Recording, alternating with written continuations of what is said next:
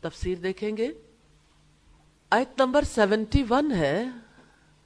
یوم ندو کل اناسم بی امامہم فمن اوتی کتابہ بی یمینہ فولائک یقرؤون کتابہم ولا یظلمون فتیلا۔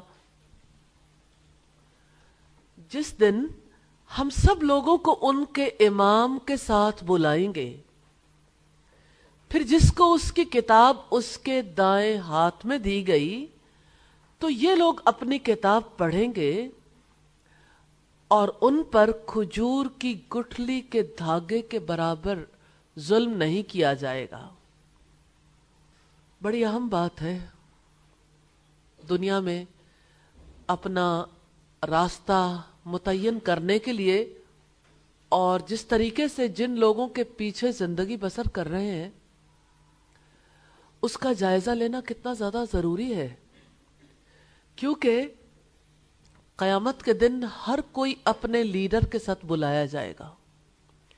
یوم ندو کل اناسم بی امامہم جس دن ہم سب لوگوں کو ان کے امام کے ساتھ بلائیں گے۔ امام سے مراد پیشوا، لیڈر اور اس سے مراد پیغمبر بھی ہیں۔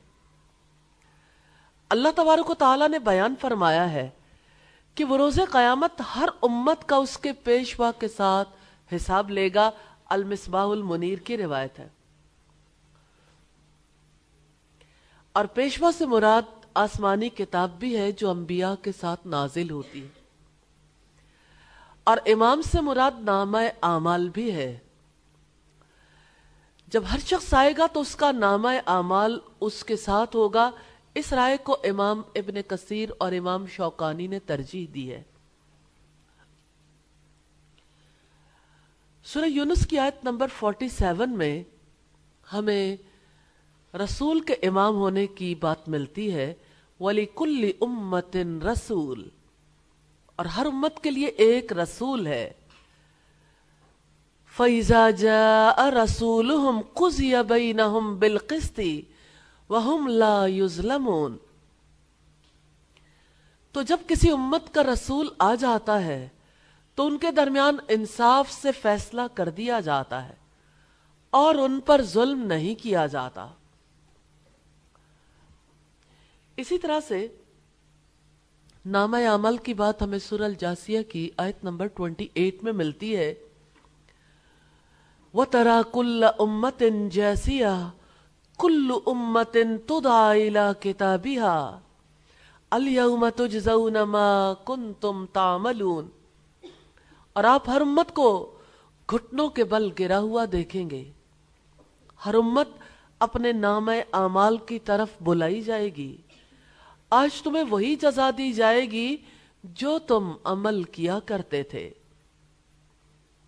قیامت کے روز مخلوق کا کیا حال ہوگا؟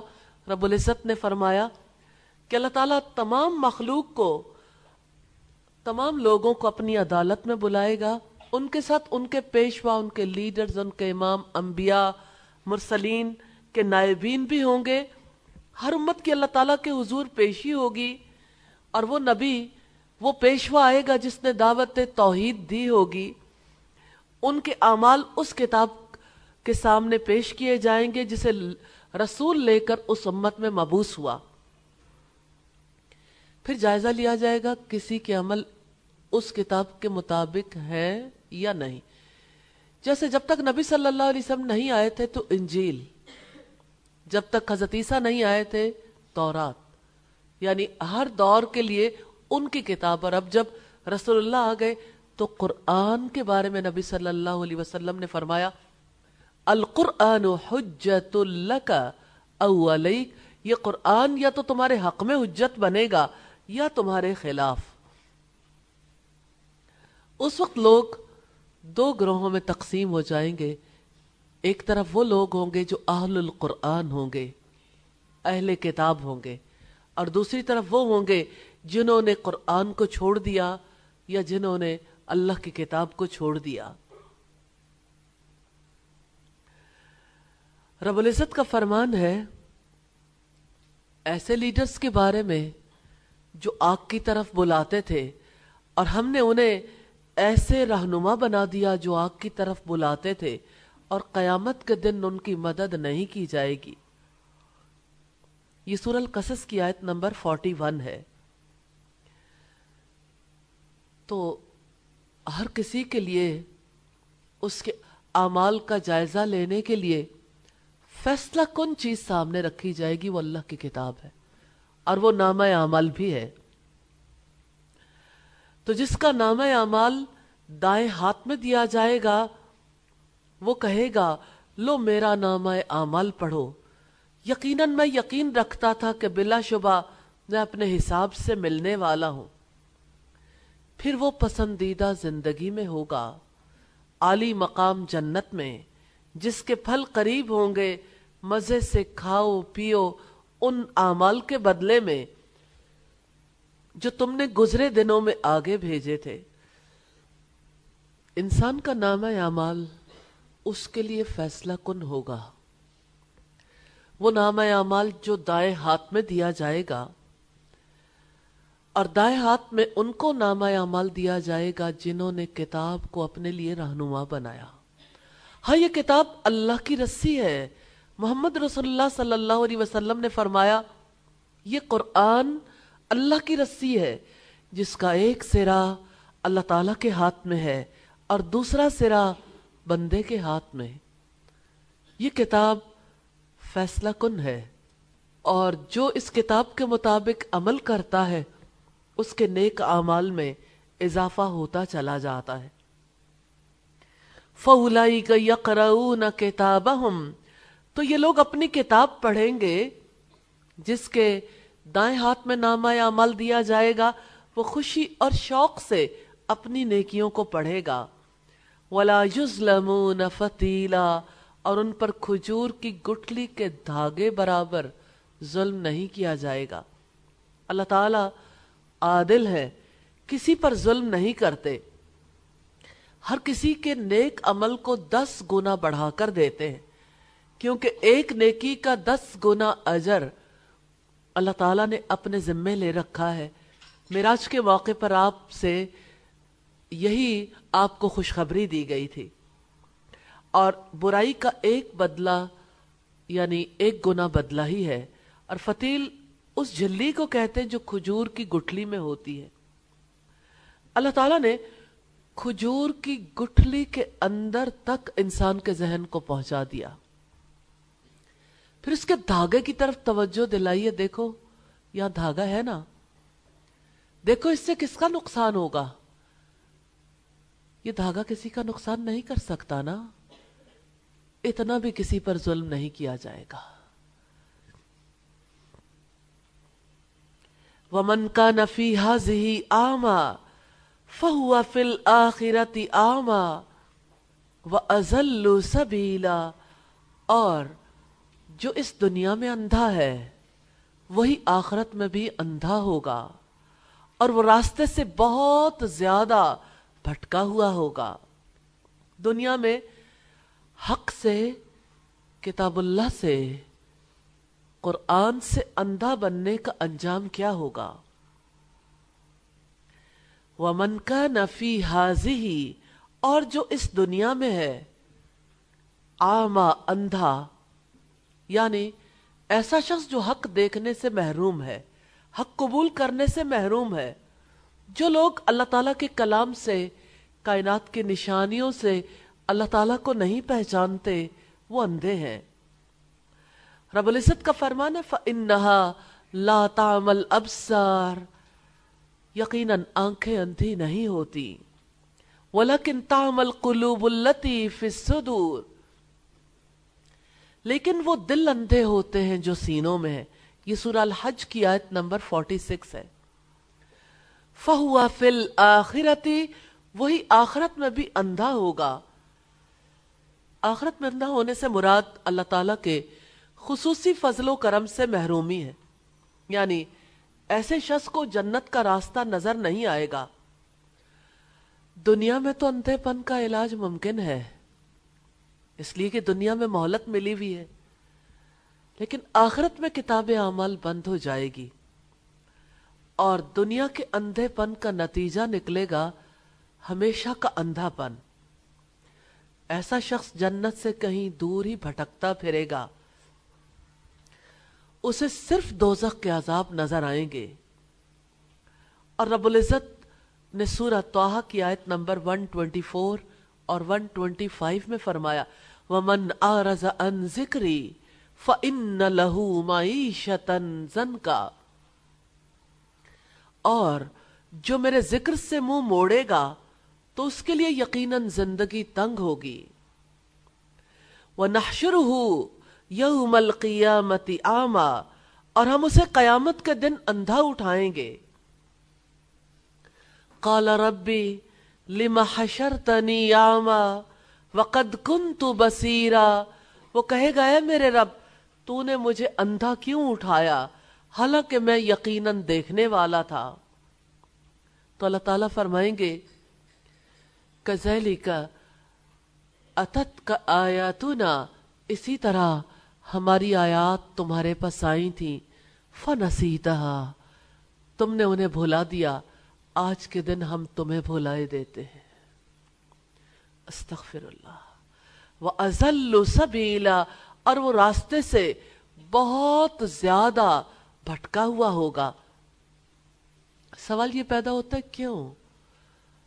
کیوں کوئی راستے سے بھٹکے گا؟ کیونکہ یہ عمل کی جزا ہے، جزا بھی تو عمل کی جنس سے ہوتی ہے. جیسا کرو گے ویسا بھرو گے. تو سایت کریمہ میں دلیل ہے کہ ہر امت کو اس کے دین اور کتاب کی طرف بلایا جائے گا کہ آیا اس نے کتاب کے مطابق عمل کیا یا نہیں۔ ان کا کسی ایسے نبی کی شریعت کے مطابق مواخذہ نہیں کیا جائے گا جس کی پیروی کا انہیں حکم نہیں دیا گیا تھا۔ اللہ تعالیٰ کسی شخص کو اسی وقت عذاب دیتا ہے جب اس پر حجت قائم ہو جائے۔ اور حجت کب قائم ہوتی ہے؟ جب اللہ کا حکم آ جائے اور کوئی مخالفت کرے۔ اور اللہ تعالیٰ اس کے مقابلے میں نیک لوگوں کو ان کے اعمال نامے دائیں ہاتھ میں پکڑائیں گے، وہ خوش ہو جائیں گے اور برے لوگوں کو ان کے اعمال نامے بائیں ہاتھ میں پکڑائے جائیں گے اور وہ شدت غم کی وجہ سے اپنے اعمال نامے کو پڑھنے پر قادر نہیں ہوں گے۔ تو اللہ تعالیٰ نے گمراہی کو اندھے پن سے تشبیح دے کر انسانی شعور کو بیدار کیا ہے۔ اللہ تعالیٰ نے اندھے کی مثال دے کر سمجھایا ہے کہ جس کو نظر نہیں آتا اب بھی تو دیکھتے ہو کہ وہ ادھر ادھر ٹامک ٹوئیاں مارتا ہے۔ اسے کوئی نہ کوئی سہارا چاہیے ہوتا ہے، کوئی ہاتھ پکڑ کر چلا دے، چل لیتا ہے، ورنہ ادھر ادھر کی ٹھوکریں کھانے کے لیے رہ جاتا ہے۔ یہی حال اس شخص کا ہے جس کے پاس اللہ تعالیٰ کی کتاب کا علم نہیں۔ وہ اپنی زندگی کے طور طریقوں کے بارے میں لا علم ہے۔ کوئی جیسا چلا دے چل پڑتا ہے، ورنہ زندگی میں ٹھوکریں کھاتا رہتا ہے۔ جب رب کے پاس پہنچے گا تو وہاں اندھا اٹھایا جائے گا۔ تو کیا زندگی اس انجام کے لیے ملی تھی؟ اپنی زندگی، اپنے وقت، اپنے مال، اپنی صلاحیت اور جو اللہ تعالیٰ نے نعمتیں دی ہیں، ان کو پہچانیے۔ اپنے وقت کی قدر و قیمت پہچانے۔ اس وقت سے فائدہ اٹھا لے۔ یہ وقت ہے جو وقت قرآن کا ہے۔ الحمد کہ اس رب نے زندگی میں موقع دے دیا۔ اس رب نے اس زندگی میں یہ موقع دیا کہ اس قرآن کو پڑھ لیں اپنی زندگی کے مقصد کو اور اپنی زندگی کے طور طریقوں کو پہچان لیں اور اس زندگی میں اللہ تعالیٰ کے حکم کو قبول کر کے سیدھے راستے پہ چل کے بالآخر جنت تک چلے جائیں۔ وقت ضائع ہونے سے بچا لیجیے۔ یہ وقت کا خسارہ ہے۔ کہیں ایسا نہ ہو کہ وقت گزر جائے۔ میرے دادا ابو پوٹواری میں شعر کہتے تھے، نہ کھن ٹھکری نہ دے درے یا گانا قیمتی موتی دے کر ٹھیکری جیسی چیزیں نہ خرید لو۔ ملے سے ہاتھ تے لگ ویسی زمانہ۔ ہاتھ ملتے رہ جاؤ گے اور وقت گزر جائے گا۔ وَإِن كَادُوا لَيَفْتِنُونَكَ عَنِ الَّذِي عن الذي أوحينا إليك لتفتري علينا غيره وإذا لاتخذوك خليلا. اور بلا شبہ قریب تھا، وہ آپ کو ضرور بہکا دیں۔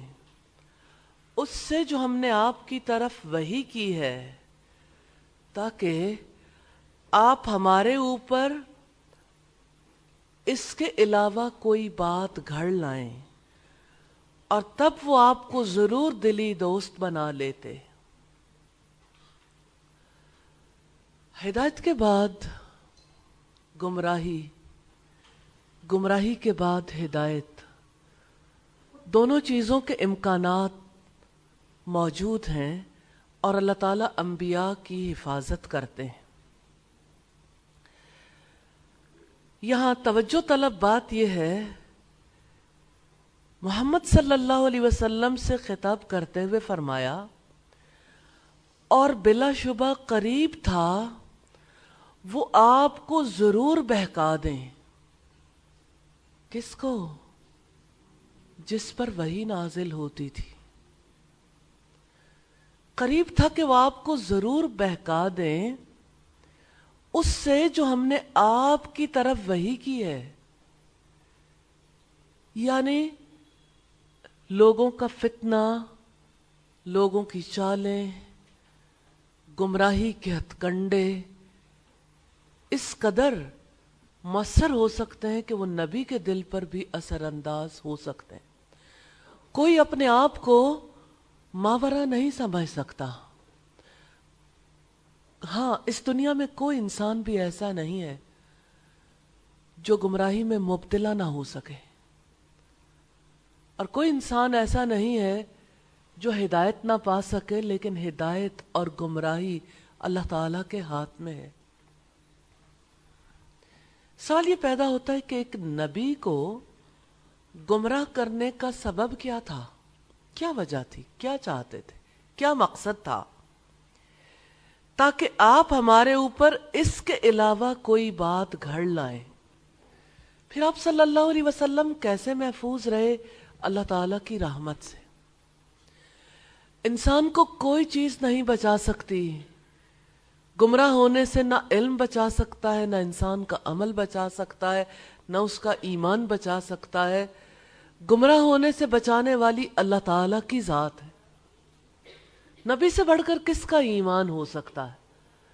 تو اللہ تعالیٰ نے یہ واضح کیا ہے کہ نبی کے لیے بھی گمراہی کی کوششیں اپنی جگہ پر جاری رکھنے والے جاری رکھ رہے ہیں، لیکن یہ اللہ تعالیٰ کا احسان ہے کہ اللہ تعالیٰ آپ کی حفاظت کرتا ہے، آپ کے دشمنوں سے، آپ کے خلاف سازشیں کرنے والے سازشیں کرتے ہیں۔ کامیاب کیوں نہیں ہو سکتے؟ آپ کی تدبیر نہیں ہے۔ آپ کا علم بھی نہیں ہے۔ اللہ تعالی کی رحمت ہے۔ دنیا میں انسانوں کو گمراہ ہونے سے بچانے والی چیز ایک ہے، وہ اللہ تعالیٰ کی رحمت۔ میں نے کئی بار پہلے بھی آپ کے سامنے یہ بات رکھی کہ شیطان جب شیخ عبد القادر جیلانی کے پاس آیا اور یہ کہا کہ آپ کے لیے نمازیں کافی ہو گئیں۔ تو انہوں نے سوچا کہ نبیوں کے لیے تو کافی نہیں تھی یہ ضرور شیطان ہے۔ اس پر شیطان نے اگلا وار کیا تمہیں تمہارے علم نے بچا لیا۔ ریلی، اس فتنے میں بہت بڑی تعداد مبتلا ہو جاتی کہ انسان کا علم اسے بچا سکتا ہے۔ تو شیخ عبد القادر جیلانی نے فوراً پلٹ کر کہا، مجھے میرے علم نے نہیں اللہ تعالیٰ کی رحمت نے بچایا تو یہ اللہ تعالیٰ کی رحمت ہے، اسی لیے تو ہم اس رحمت کے فریادی ہیں۔ اس کی رحمت کو پکارتے ہیں، کیونکہ علم بھی وہی دینے والا ہے، ایمان پر ثبات بھی وہی عطا کرنے والا ہے۔ تو لوگوں نے آپ کے خلاف یہ چال چلی تھی کہ آپ قرآن کے علاوہ اللہ تعالی پر کوئی بہتان گھڑ لائیں اور قرآن کو چھوڑ دیں۔ مشرقین مکہ کی یہ کوشش تھی کہ رسول اللہ صلی اللہ علیہ وسلم قرآن حکیم کے احکامات میں تبدیلیاں پیدا کر دیں۔ کین یو امیجن نبی پر بھی کوششیں جاری رہی ہیں۔ تو مشرقین مکہ کی یہ کوشش تھی کہ اللہ کے رسول قرآن حکیم کے احکامات میں تبدیلیاں پیدا کر دیں۔ ان کی کوشش تھی کہ نبی صلی اللہ علیہ وسلم کچھ احکامات کو بدل دیں۔ آج بھی تو دنیا بھر کی یہی کوشش ہے۔ آج بھی تو ساری دنیا اس کے لیے کام کر رہی ہے کہ مسلمان اور مسلمان حکومتیں اللہ تعالیٰ کے احکامات میں تبدیلی پیدا کر دیں۔ کہیں ہیومن رائٹس کے نام پہ کل بھی کوشش یہی تھی کہ اللہ تعالیٰ کے احکامات میں تبدیلیاں پیدا کر دیں۔ آج بھی کوشش یہی ہے۔ مثال کے طور پر آج کی کوششیں ابارشن کو لیگلائز کر دیں یعنی اپنے بچے کے قتل کو۔ انسانی قتل کو ہیومن رائٹس کے نام پر جائز قرار دلوانا، احکامات میں تبدیلیاں پیدا کرنا نہیں تو اور کیا ہے؟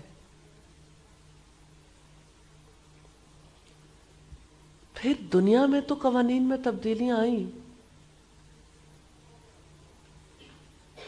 ہومو سیکچولیٹی کو جائز قرار دلوانے کے لیے، ان کے ہیومن رائٹس کے لیے سٹرگل کرنے والے وہ ہیں جو اپنے آپ کو مسلمان کہلواتے ہیں۔ اور قانون میں بھی تبدیلیاں پیدا کرنا چاہتے ہیں۔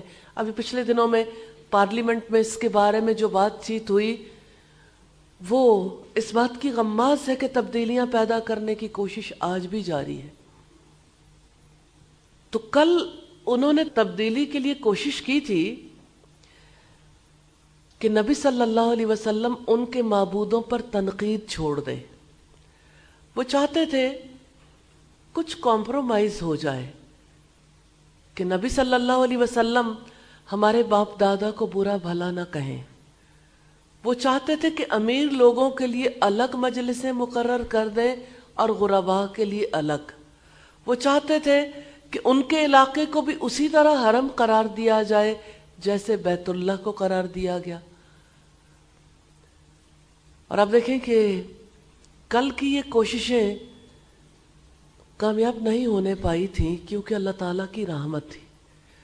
آج بھی ہم اسی رحمت سے فریاد کرتے ہیں کہ یا اللہ جیسے کل تو نے اپنے نبی کی حفاظت کی تھی اور اپنے احکامات کی حفاظت کی تھی، یا اللہ، یا رحم الرحیمین ہم کمزور ہیں، الہی ہماری مدد فرما اور ہمیں ایسے قوانین سے محفوظ فرما اور ایسی کوششوں سے الہی ہمیں محفوظ رکھ۔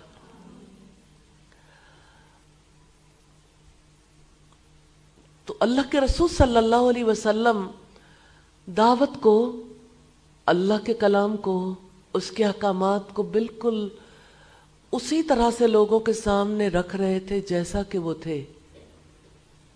لیکن تبدیلی لانے والے کوششیں کرتے ہیں، کچھ کمی کر دیں تاکہ حقیقت چھپ جائے یا بدل جائے، کچھ رعایت کر دے، کچھ تو اجازت دے دے۔ اور دعوت کا اصل مقصد ہے حقیقت کا پیغام پہنچایا جائے، حقیقت کا اعلان کیا جائے۔ جب کبھی تبدیلی لانے کی کوشش ہوئی، رب العزت نے فرمایا وہ ایزن اور تب یعنی اگر آپ وہ کام کرتے جو مشرق چاہتے ہیں لت تخذو کا خلیلا وہ آپ کو ضرور دلی دوست بنا لیتے۔ یعنی خاص دوست جو ان کو دوسرے دوستوں کے مقابلے میں زیادہ عزیز ہوتے۔ تو اللہ تعالیٰ نے اپنے نبی کو مکار میں اخلاق سے نوازا، محاسن آداب سے نوازا، جو اخلاق، دوست، دشمن سب پہ اثر انداز ہوتا ہے۔ پھر کیا بات تھی کہ وہ آپ کے دشمن بن گئے تھے؟ اور آج بھی دشمن ہے یاد رکھیے گا، سچے مسلمان کے ساتھ دشمنی کا سبب حق کی مخالفت کے سوا اور کچھ نہیں۔ وہ جو بھی دور ہو، وہ جو بھی ملک ہو، وہ جو بھی زمانہ ہو۔ کل بھی لوگوں کو نبی صلی اللہ علیہ وسلم سے عداوت تو نہیں تھی۔ جو پیغام آپ لے کر آئے تھے، اس پیغام سے دشمنی تھی۔ جیسا کہ رب العزت نے فرمایا، قد نعلم انه ليحزنك الذي يقولون فانهم لا يكذبونك ولكن الظالمين بآيات الله يجحدون یقینا ہم جانتے ہیں کہ بے شک آپ کو یقیناً غم زدہ کرتی ہیں۔ جو وہ کہتے ہیں، تو یقیناً وہ آپ کو نہیں جھٹلاتے، بلکہ ظالم اللہ تعالی کی آیات کا ہی انکار کرتے ہیں۔ تو مشرقین رسول اللہ صلی اللہ علیہ وسلم کو اپنے موقف سے ہٹا کر اپنی طرف مائل کرنا چاہتے تھے، انہیں اپنا دوست، اپنا محبوب بنانا چاہتے تھے۔ انسانیت کو فیصلہ تو کرنا ہے۔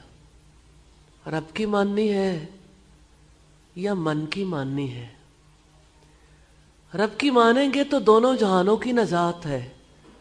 اور من کی ماننے کا مطلب اس جہان میں بھی آگ کا کھیل کھیلنا ہے اور کل آگ کی نظر ہونا ہے۔ یا اللہ ہمیں اپنی ہر نافرمانی سے، اپنے ہر حکم کی حکم ادولی سے بچا لینا۔ ولولا ان ثبتناك لقد كدت تركن اليهم شيئا قليلا۔ اور اگر بہت گہری آیت ہے اور بہت بڑی چوٹ ہے ان لوگوں پر جو سمجھتے ہیں کہ ہمارا علم ہمیں بچا لے گا۔ اللہ تعالیٰ علم ہی نہیں رہنے دیتا۔ وہ علم اس کے اثرات ہی غائب ہو جاتے ہیں۔ اور اگر ہم آپ کو ثابت قدم نہ رکھتے، تو بلا شبہ یقیناً قریب تھا کہ آپ بھی ان کی جانب تھوڑا سا جھکی جاتے۔ نبی صلی اللہ علیہ وسلم اپنے موقف پر حق پر کیسے قائم رہے؟ تا حیات اللہ تعالیٰ کے احکامات کو کیسے پہنچاتے رہے؟ اللہ تعالیٰ نے نبی صلی اللہ علیہ وسلم کو حق کے موقف پر قائم رکھا۔ اپنے نبی کو تو اللہ تعالیٰ قائم رکھے۔ اور باقی لوگ یہ سمجھیں کہ ہم نے علم حاصل کر لیا، اب ہم خود سے خود قائم رہیں گے۔ میں سمجھتی ہوں اس پر بہت غور و فکر کرنے کی ضرورت ہے۔ انسان کو جو چیز رب کی نافرمانی سے بچاتی ہے، وہ اللہ تعالیٰ کی رحمت ہے۔ اس کی رحمت سے توفیق ملتی ہے۔ اس کی رحمت نہ ہو تو توفیق چھن جاتی ہے۔ تو رسول اللہ بھی اللہ تعالی کی رحمت سے اسلام کے موقف پر قائم رہے۔ اللہ تعالیٰ نے انہیں بچایا، جس کی وجہ سے وہ ذرا سا بھی نہیں جھکے۔ یہ انبیاء کا مقام عصمت ہے۔ پیغمبروں کے علاوہ یہ مقام کسی کو حاصل نہیں۔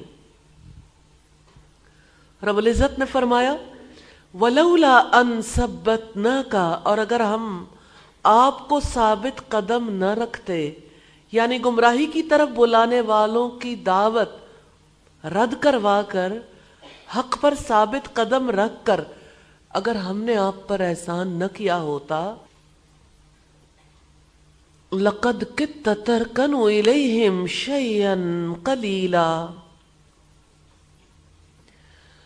تو بلا شبہ یقیناً قریب تھا کہ آپ بھی ان کی جانب تھوڑا سا جھک ہی جاتے. یعنی آپ کافروں کو ہدایت دینے کی ہرس رکھتے ہوئے ان کی طرف جھک جاتے. جب نبی صلی اللہ علیہ وسلم نے دعوت کا کام اعلانیہ شروع کر دیا تو مشرقوں کی نیندیں حرام ہو گئیں۔ مسلمانوں کے اعلانیہ قبول اسلام اور ان کی بڑھتی ہوئی تعداد نے ان پر خوف طاری کر دیا۔ کیونکہ مسلمان مشرقوں کی دشمنی کی پرواہ نہیں کر رہے تھے۔ یہ بڑا اہم مسئلہ تھا۔ اس کا حل مشرقین نے نکالا۔ انہوں نے ابو ولید اتبا بن ربیہ کو نبی صلی اللہ علیہ وسلم کے پاس بھیجا۔ اس نے کہا، بھتیجے، ہماری قوم میں تمہارا جو نام اور مرتبہ تھا اور جو بلند پایا نصب ہے، تمہیں معلوم ہی ہے۔ اب تم اپنی قوم میں ایک بڑا معاملہ لے کر آئے ہو، جس کی وجہ سے تم نے ان کی جماعت میں تفرقہ ڈال دیا۔ ان کی عقلوں کو حماقت سے دوچار کر دیا، ان کے معبودوں میں، ان کے دین میں عیب نکالا اور ان کے گزشتہ آبا و اجداد کو کافر ٹھہرایا ہے۔ لہذا میری بات سنو، میں تم پر چند باتیں پیش کرتا ہوں، ان پر غور کر لو، ہو سکتا ہے تم کوئی بات قبول کر لو۔ رسول اللہ نے فرمایا، ابو الولید، کہو، میں سنتا ہوں۔ اس نے کہا، بھتیجے، تم جو معاملہ لے کر آئے ہو، اگر اس سے تم چاہتے ہو کہ مال حاصل کر لو، تو ہم تمہارے لیے اتنا مال جمع کر دیتے ہیں کہ تم ہم میں سب سے زیادہ مالدار ہو جاؤ گے۔ تم اگر یہ چاہتے ہو کہ ہم میں عزت و اکرام کا مقام حاصل کر لو، تو ہم تمہیں اپنا سردار مان لیتے ہیں۔ حتیٰ کہ تمہارے سوا کسی معاملے کا فیصلہ نہیں کریں گے۔ اگر تم چاہتے ہو بادشاہ بن جاؤ تو ہم تمہیں اپنا بادشاہ بنا لیتے ہیں۔ اور اگر تمہارے پاس آنے والا کوئی جن بھوت ہے، جسے تم دیکھتے ہو کہ اپنے سے دفع نہیں کر سکتے، تو ہم اس کے لیے تمہارا علاج تلاش کر دیتے ہیں۔ اس پر ہم اپنا مال خرچ کرنے کو تیار ہیں، حتیٰ کہ تم شفا یاب ہو جاؤ۔ کیونکہ بعض اوقات ایسا ہوتا ہے کہ جن بھوت انسان پر غالب آ جاتا ہے، جس کا علاج ہر صورت میں کروانا پڑتا۔ ہے رسول اللہ یہ باتیں سنتے رہے۔ جب وہ فارغ ہو چکا تو آپ نے فرمایا، ابو الولید، تم فارغ ہو گئے؟ اس نے کہا ہاں۔ آپ نے فرمایا اچھا اب میری بات سنو۔ اس نے کہا، ٹھیک ہے، سنتا ہوں۔ آپ نے فرمایا، حمیم، تنزیل من الرحمن الرحیم۔ حامیم وسیع رحمت والے، نہایت رحم والے کی جانب سے اتارا ہوا ہے۔ رسول اللہ پڑھتے جا رہے تھے۔ اور اتبا اپنے دونوں ہاتھ پیچھے زمین پر ٹیکے چپ چاپ سنتا جاتا تھا۔ سجدے کی آیت پر پہنچ کر آپ نے سجدہ کیا۔ اس کے بعد فرمایا ابو الولید تمہیں جو کچھ سننا تھا وہ سن چکے ہو، اب تم جا سکتے ہو۔ اتبا اٹھ کر سیدھا اپنے ساتھیوں کے پاس آ گیا۔ اسے آتا دیکھ کر مشرقین نے ایک دوسرے سے کہا، اللہ کی قسم، ابو الولید وہ چہرہ لے کر نہیں آیا جو چہرہ لے کر گیا تھا۔ جب وہ آ کر بیٹھ گیا تو انہوں نے پوچھا، ابو الولید، کیا کچھ خبر ہے؟ اس نے کہا، پیچھے کی خبر یہ ہے کہ میں نے ایک ایسا کلام سنا ہے۔ واللہ، میں نے ایسا کلام نہیں سنا۔ اللہ کی قسم وہ نہ شیر ہے، نہ جادو ہے، نہ ہی کہانت ہے۔ اہل قریش، میری بات مان لو اور اس معاملے کو مجھ ہی پر چھوڑ دو۔ اور میری رائے یہ ہے کہ اس شخص کو اس کے حال پر چھوڑ کر الگ تھلگ بیٹھ رہو۔ اللہ کی قسم، میں نے اس سے جو کلام سنا ہے، اس سے کوئی بڑا واقعہ رونما ہو کر رہے گا۔ لہذا اس شخص کو اگر عرب نے مار ڈالا تو تمہارا کام دوسروں کے ذریعے انجام پائے گا۔ اور یہ شخص اگر عرب پر غالب آ گیا، تو اس کی بادشاہ تمہاری بادشاہ، اس کی عزت تمہاری عزت ہوگی، اس کا وجود تمہارے لیے باعث سعادت ہوگا۔ قریش نے یہی جواب دیا، اللہ کی قسم، اس پر بھی محمد کا جادو چل گیا ہے۔ اتبا نے کہا، اس آدمی کے بارے میں میری رائے بہرحال یہی ہے، لہذا تم وہی کرو جو تمہیں ٹھیک معلوم ہوتا ہے۔ الرحیق المختوم کی روایت ہے، پیج نمبر 153 154 پر۔ یہ آیات دلالت کرتی ہیں، ہم پر واضح کرتی ہیں کہ ہر بندہ محتاج ہے، شدید محتاج ہے اس بات کا کہ اللہ تعالیٰ اسے ثابت قدمی سے نوازے۔ سبات چاہیے تو ہم میں قوت نہیں۔ سبات چاہیے تو ہمارے علم میں بھی قوت نہیں ہے۔ ہمارے اعمال ہمارے سبات کے لیے کافی نہیں ہے سبات رب کی جانب سے ملتا ہے۔ اس لیے ہمارے ذمے لازم ہے کہ اللہ تعالیٰ کے آگے گڑ گڑا کر دعائیں کرتے رہیں۔ کہ اللہ تعالیٰ ہمیں ثابت قدمی عطا کرے۔ اور اس مقصد کے حصول کے لیے تمام اسباب اختیار کرنے میں کوشاں رہے۔ نبی صلی اللہ علیہ وسلم مخلوق میں سب سے کامل ہستی تھے۔ ان کے بارے میں اللہ تعالی نے فرمایا، ولولا ان ثبتناك لقد كدت تركن اليهم شيئا قليلا۔ پھر آپ سوچ سکتے ہیں کہ دوسروں کے بارے میں کیا بات ہوگی۔ ظاہر ہے، اتنے مضبوط ایمان پر اور دن رات اللہ تعالی کے کام پر، اس کے پیغام پہنچانے پر یہ صورت حال ہے، تو ہم تو نبی صلی اللہ علیہ وسلم کی خاک پا کے برابر بھی نہیں ہے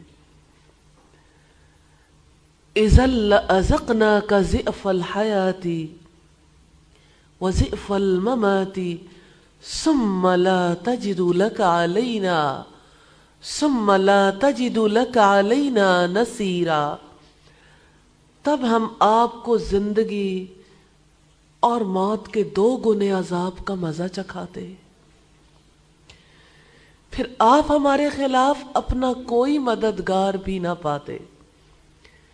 نبی صلی اللہ علیہ وسلم کو مشرقین کی طرف جھکنے اور اپنے موقف کو تبدیل کرنے پر تنبیہ کی گئی۔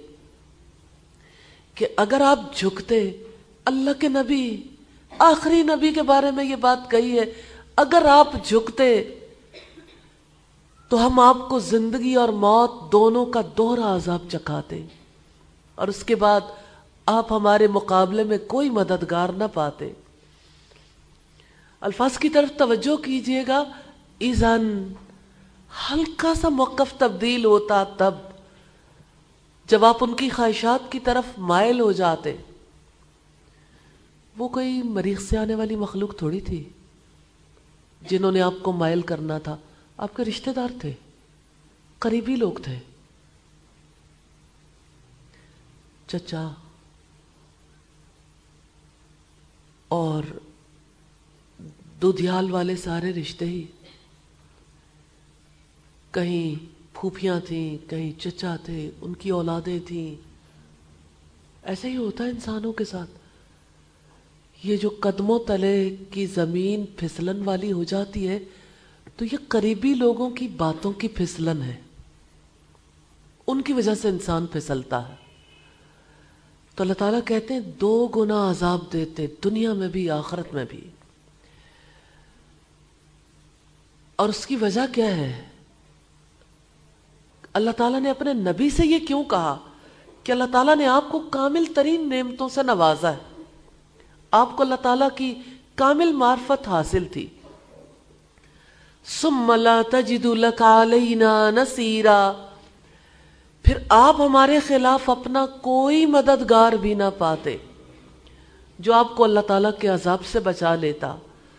وہ اللہ تعالیٰ ہی ہے جس نے آپ کو شر کے تمام اسباب سے اور شر سے محفوظ رکھا۔ آپ کو ثابت قدمی عطا کی۔ سرات مستقیم کی طرف آپ کی رہنمائی فرمائی۔ آپ کسی طرح بھی مشرقوں کی طرف مائل نہیں ہوئے۔ آپ کو اللہ تعالیٰ نے کامل نعمتوں سے نوازا ہے۔ ایک بات جس کی طرف توجہ کرنے کی ضرورت ہے، وہ ہے سزا۔ سزا عام انسان کو بھی مل سکتی ہے۔ عام مسلمان کو بھی۔ نبی کے لیے دوہری سزا کیوں ہے؟ سزا کے بارے میں جان لیجیے، مقام اور مرتبے کے مطابق ہوتی ہے۔ اسی لیے آپ صلی اللہ علیہ وسلم کو اتنی سخت تنبیہ کی گئی۔ آپ جائیں گے آگے تو پڑھیں گے۔ جب سورہ الحضاب کو پڑھیں گے تو اکیسویں پارے کے اختتام پر ہمیں یہ ملتا ہے۔ اور اسی طرح سے مختلف مقامات پر کہ اگر نبی کے گھرانے کی بیویاں یعنی نبی کے گھرانے کے لوگ فرما برداری کریں گے، دوہرا اجر پائیں گی اور اگر بے حیائی کا کام کریں گی تو دوہری سزا ہے۔ سزا ہمیشہ مقام اور مرتبے کے مطابق ہوتی ہے۔ وہ ان کا دو لستفون کا من الردی کا منہا و از اللہ بسون خلاف کا اللہ کلیلا اور بلا شبہ قریب تھا کہ وہ ضرور اس زمین سے آپ کے قدم اکھاڑ دیں تاکہ آپ کو اس سے نکال دیں اور تب آپ کے پیچھے وہ بہت کم ٹھہر پائیں گے۔ مکہ والے چاہتے تھے کہ نبی صلی اللہ علیہ وسلم کو ان کے مشن سے پسلا دیں۔ یہ قریش تھے۔ اور جس سرزمین پر وہ کام ہوا، وہ مکہ کی سرزمین تھی۔ سوال یہ پیدا ہوتا ہے، کیوں چاہتے تھے اہل مکہ کہ محمد صلی اللہ علیہ وسلم اور ان کے ساتھی مکہ سے چلے جائیں؟ کیوں وہ آپ کو جلا وطن کرنے کی سازشیں کرتے رہے؟ کیوں وہ چاہتے تھے کہ ہجرت ہو جائے ہم انہیں نکال دیں یا قید کر دیں یا قتل کر دیں، بغض کی وجہ سے، دشمنی کی وجہ سے، حق سے نفرت اور عداوت کی وجہ سے۔ تو اللہ تعالیٰ نے انہیں وعید سنا دی کہ اگر محمد صلی اللہ علیہ وسلم یہاں نہ رہے، تو آپ بھی زیادہ عرصہ ٹھہر نہیں سکو گے۔ یہاں تک کہ آپ پر عذاب نازل ہو جائے، جو اللہ تعالیٰ کی سنت ہے۔ اور اللہ تعالیٰ کا طریقہ کسی قوم کے بارے میں بدلنے والا نہیں۔ جس قوم نے بھی اپنے رسول کو جھٹلایا، اسے نکال دیا، تو اللہ تعالیٰ نے دنیا میں اس پر عذاب ضرور نازل کیا۔ نو علیہ السلام نکلے تھے نا؟ قوم ڈبو دی گئی۔ حود علیہ السلام نکلے تھے نا؟ اللہ تعالیٰ کے حکم سے۔ قوم پر آندھی اور طوفان تاری کر دیے گئے۔ اسی طرح سے اللہ تعالیٰ کا طریقہ کار ہے۔ جب کسی قوم پہ عذاب آنا ہوتا ہے تو اللہ تعالیٰ وہاں سے نبی کو نکال دیتے ہیں۔ اور کافروں نے، کفار مکہ نے جب آپ کے خلاف سازشیں کی آپ مکہ میں نہ رہے تو اللہ تعالیٰ نے میدان بدر میں ان پر عذاب نازل کر دیا۔ ان کے بڑے بڑے سردار قتل ہو گئے، ان کی کمر توڑ دی گئی۔ فل اللہ الحمد۔ سب تعریف اللہ تعالیٰ کے لیے ہے، جو ہر قسم کے نقص سے پاک ہے۔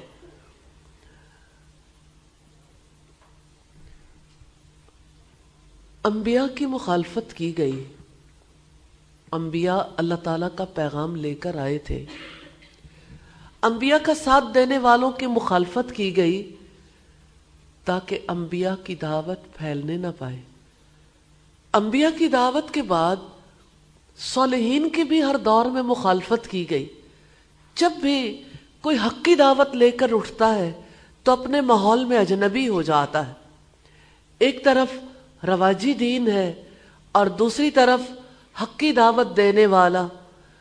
عام طور پر دیکھیں تو جو لوگ رسم و رواج کو دین کے طور پر اپنائے ہوئے ہوتے ہیں، وہ بڑی حیثیت کے مالک ہوتے ہیں۔ دوسری طرف حق کی طرف دعوت دینے والا اپنے ماحول میں تنہا اور اجنبی ہو جاتا ہے۔ وہ بے زور نظر آتا ہے تو یہ فرق غلط فہمی میں مبتلا کر دیتا۔ لوگ دعوت دینے والے کو بے قدر و قیمت سمجھ لیتے ہیں، حتیٰ کہ اپنے علاقے سے نکال دیتے ہیں۔ اسی وجہ سے تو مشرقین مکہ نبی صلی اللہ علیہ وسلم کے قدم اکھاڑنا چاہتے تھے۔ وَإِذَا اللَّهَ يَلْبَسُونَ خِلَافَكَ إِلَّا قَلِيلًا۔ اور تب آپ کے پیچھے وہ بہت کم ٹھہر پائیں گے۔ یعنی اگر قریش مکہ محمد صلی اللہ علیہ وسلم کو خود نکالتے تو اللہ تعالیٰ انہیں عذاب دیتے۔ اور یہ اصول ہے، انسان جب کسی کو نکالتا ہے نا تو اپنے آپ کو نکالتا ہے۔ اس لیے کہ زمین تو اللہ تعالیٰ کی ہے۔ یہاں کوئی کسی کے خلاف تقریبی کاروائی کرتا ہے نا تو دراصل اللہ تعالیٰ کی نظروں میں خود کو مجرم بناتا ہے۔ اللہ تعالیٰ کی طرف بلانے والے کو چھوٹا کرنا، دراصل اپنے آپ کو اللہ تعالیٰ کی نظروں میں چھوٹا کرنا۔ اس لیے اگر مکہ والے سازشیں کریں گے، تو اللہ تعالیٰ کے عذاب کی گرفت میں آ جائیں گے۔ سنت من قد ارسلنا قبل کا من قد ارسلنا قبل کا مر رسولینا ولا تجد لسنتنا تحویلا ان کا طریقہ تھا جو آپ سے پہلے ہم اپنے رسولوں میں سے بھیج چکے ہیں، اور آپ ہمارے طریقے میں کوئی تبدیلی نہیں پائیں گے۔ اللہ تعالیٰ کی پیغمبروں کے بارے میں سنت، پیغمبروں کے بارے میں طریقہ کیا ہے؟ اللہ تعالیٰ کا قانون یہ ہے کہ جو قوم رسولوں کو ان کے وطن سے نکال دیتی ہے، وہ قوم کبھی اللہ کے عذاب سے محفوظ نہیں رہتی۔ اور رسول اللہ کی ہجرت کے ڈیڑھ برس کے بعد بدر کے میدان میں اہل مکہ عبرت ناک شکست سے دوچار ہوئے۔ اور اس کے چھ برس کے بعد مکہ فتح ہو گیا اور مشرق سرزمین عرب میں سر اٹھا کر چلنے کے قابل نہ رہے۔ پھر فرمایا، سورہ انفال کی آیت نمبر 33 ہے وَمَا كَانَ اللَّهُ لِيُعَذِّبَهُمْ وَأَنْتَ فِيهِمْ. وَمَا كَانَ اللَّهُ مُعَذِّبَهُمْ وَهُمْ يَسْتَغْفِرُونَ. اور اللہ تعالیٰ ایسا نہیں کہ انہیں عذاب دے جب تک آپ ان میں ہوں. اور اللہ تعالیٰ ان کو اس وقت بھی عذاب دینے والا نہیں جبکہ وہ بخشش مانگتے ہوں. ان آیات کریمہ میں بڑا سبق ہے. اللہ تعالیٰ کی طرف سے اس بات کی یاد دہانی ہے کہ اس نے اپنے رسول پر احسان فرمایا، اس کو شر سے محفوظ رکھا۔ یہ بات دلالت کرتی ہے کہ اللہ تعالیٰ اپنے بندوں کی طرف سے یہ امر پسند کرتا ہے کہ وہ شر کے اسباب کے وجود کے وقت اس کی نعمتوں کا ادراک کریں۔ اس نے انہیں شر سے بچایا، ایمان پر ثبات عطا کیا۔ عنایت کریمہ سے یہ بھی ثابت ہوتا ہے کہ بندے کے بلند مرتبے کے مطابق اس کو پہ در پہ نعمتیں ملتی ہیں۔ اسی طرح جب وہ قابل ملامت فیل سر انجام دیتا ہے، اس کا گناہ بھی بڑا ہو جاتا ہے۔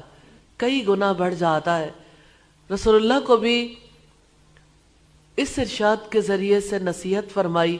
حالانکہ آپ گناہوں سے پاک اور معصوم تھے۔ عزل ازقنا کا ضیف الحیاتی و ضیف المماتی ثم لا تجد لك علینا نصیرا۔ ان آیات سے ثابت ہوتا ہے، جب اللہ تعالیٰ کسی قوم کو ہلاک کر دینے کا ارادہ کر لیتا، تو اس کے جرائم بڑھ کر کئی گناہ ہو جاتے ہیں۔ ان پر اللہ تعالیٰ کا فیصلہ حق ثابت ہو جاتا ہے۔ تب اللہ تعالیٰ ان پر واقعی عذاب نازل کر دیتا ہے، جیسا کہ قوموں کے بارے میں سنت الہی ہے۔ جب وہ اپنے رسول کو اس کے وطن سے نکال دیتی ہیں تو اللہ تعالیٰ ان پر عذاب لے آتا ہے۔ یہ روایت تفسیر سعدی کی ہے۔